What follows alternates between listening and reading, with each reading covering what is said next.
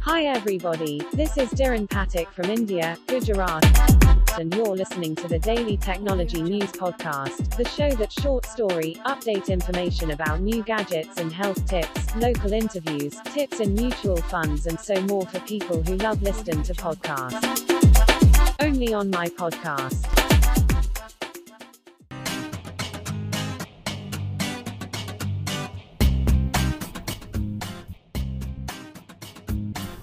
आज की कहानी। अजनबी हम सफ़र। वो ट्रेन के रिजर्वेशन के डब्बे में बाथरूम की तरफ़ वाली एक्स्ट्रा सीट पर बैठी थी। उसके चेहरे से पता चल रहा था कि थोड़ी सी घबराहट है। उसके दिल में एक कहीं टीसी ने आकर पकड़ लिया तो कुछ देर तक तो पीछे पलट पलट कर टीसी के आने का इंतज़ार करती रही।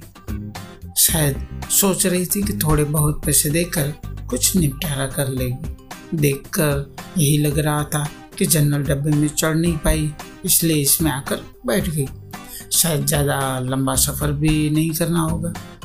सामान के नाम पर उसकी गोद में रखा एक छोटा सा बैग दिख रहा था। मैं बहुत देर तक कोशिश करता रहा पीछे से उसे देखने की कि शायद चेहरा सही से देख पाए, लेकिन हर बार असफल ही रहा। फिर थोड़ी देर बाद वो खिड़की पर हाथ सिखाकर सो गई। और मैं भी वापस से अपनी किताब पढ़ने में लग गया। लगभग एक घंटे के बाद टीसी आया और उसे हिलाकर उठाया। कहाँ जाना है बेटा? अंकल अहमदनगर तक जाना है। टिकट है?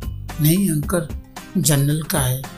लेकिन वहाँ चढ़ नहीं पाई, इसलिए इसमें बैठ गई। अच्छा तीन सौ रुपये का पेनल्टी बनेगा? ओह, अंकल, मेरे पास तो सिर्फ़ सौ रुपये ही है। ये तो गलत बात है बेटा। पेनल्टी तो भरनी पड़ेगी। सॉरी अंकल मैं अगले स्टेशन पर जनरल में चली जाऊँगी। मेरे पास सच में पैसे नहीं है। कुछ परेशानी आ गई, इसलिए जल्दबाजी में घर से निकल आई। और ज़्यादा पैसे रखना भूल गई। बोलते बोलते वो लड़के रोने लगी।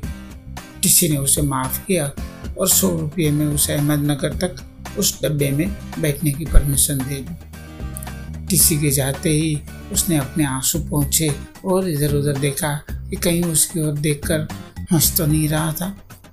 थोड़ी देर बाद उसने किसी को फ़ोन लगाया और कहा कि उसके पास बिल्कुल भी पैसे नहीं बचे। अहमदनगर स्टेशन पर कोई जुगाड़ करके उसके उसके लिए, जुगाड़ करा के उसके लिए पैसे भिजा दे, वरना वो समय पर गाँव नहीं पहुँच पाएगी मेरे मन में उथल पुथल हो रही थी। न जाने क्यों उसकी मासूमियत देखकर उसकी तरफ़ खिंचाव सा महसूस कर रहा था। दिल कर रहा था कि उसे पैसे दे दूँ और कहूँ कि तुम परेशान मत हो और रो मत। लेकिन एक अजनबी के लिए इस तरह की बात सोचना भी थोड़ा अजीब लगा।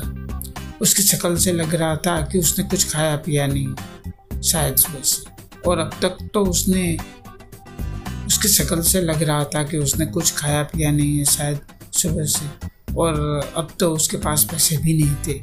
बहुत देर तक उसे परेशानी में देख के बाद में कुछ उपाय निकालने लगी, जिसमें मैं उसकी मदद कर सकूँ और फ्लड भी न कहलाऊं। फिर मैं एक पेपर नोट पर लिखा। बहुत देर तक उस परेशानी में देखने के बाद मैं कुछ उपाय निकालने लगा, जिसमें उसकी मदद कर सकूँ और फ्लड भी ना कहलाऊं। फिर मैंने एक पेपर पर नोट लिखा। बहुत देर से तुम्हें परेशान होते हुए देख रहा हूँ। एक अजनबी हम उम्र के लड़के का इस तरह से तुम्हें नोट भेजना अजीब भी होगा और शायद तुम्हारी नज़र में गलत भी। लेकिन तुम्हें इस तरह परेशान देखकर मुझे बेचैनी हो रही है। इसलिए ये पाँच सौ रुपये का नोट भेज रहा हूँ। तुम्हें कोई एहसान न लगे, इसलिए मेरा एड्रेस भी लिख रहा हूँ। जब तुम्हें सही लगे, मेरे एड्रेस पर पैसे वापस भेज सकती हो। वैसे मैं नहीं चाहूँगा कि तुम वापस कर। अजनबी हम सफ़र। एक चाय वाले के हाथों उसे नोट देने को कहा और चाय वाले को मना किया कि उसे ना बताया कि वो नोट मैंने उसे भेजा है। नोट मिलते ही उसने दो तीन बार पीछे पलट कर देखा कि कोई उसकी तरफ़ देखता हुआ नज़र आए तो उसे पता लग जाएगा कि वो किसने भेजा है। लेकिन तो नोट भेजने के बाद, लेकिन मैं तो नोट भेजने के बाद मुँह पर चादर डालकर लेट गया। थोड़ी देर बाद चादर का कोना हटा कर देखा तो उसके चेहरे पर मुस्कुराहट महसूस की। लगा जैसे कई सालों से इस एक मुस्कुराहट का इंतज़ार था। उसकी आँखों में चमक ने मेरा दिल उसके हाथों में जाकर थमा दिया। फिर चादर का कोना हटा हटा कर, हर थोड़ी देर में उसे देखकर जैसे सांस ले रहा था।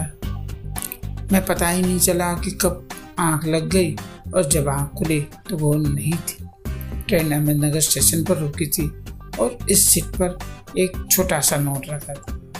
मैं झटपट मेरी सीट से उतर कर उठ गया और उस पर लिखा था थैंक यू मेरे अजनबी हम सफ़र। आपका ये एहसान ज़िंदगी भर नहीं भूलूँगी। मेरी माँ मुझे छोड़कर चली गई है। घर में मेरे अलावा और कोई नहीं है। इसलिए आनंद पानंद मैं घर जा रही हूँ। आज आपके इन पैसों से मैं अपनी माँ को शमशान जाने से पहले एक बार देख पाऊँगी।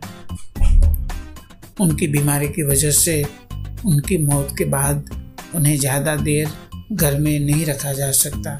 आज से मैं आपकी कर्जदार हूँ। जल्दी आपके पैसे लौटा दूँगी।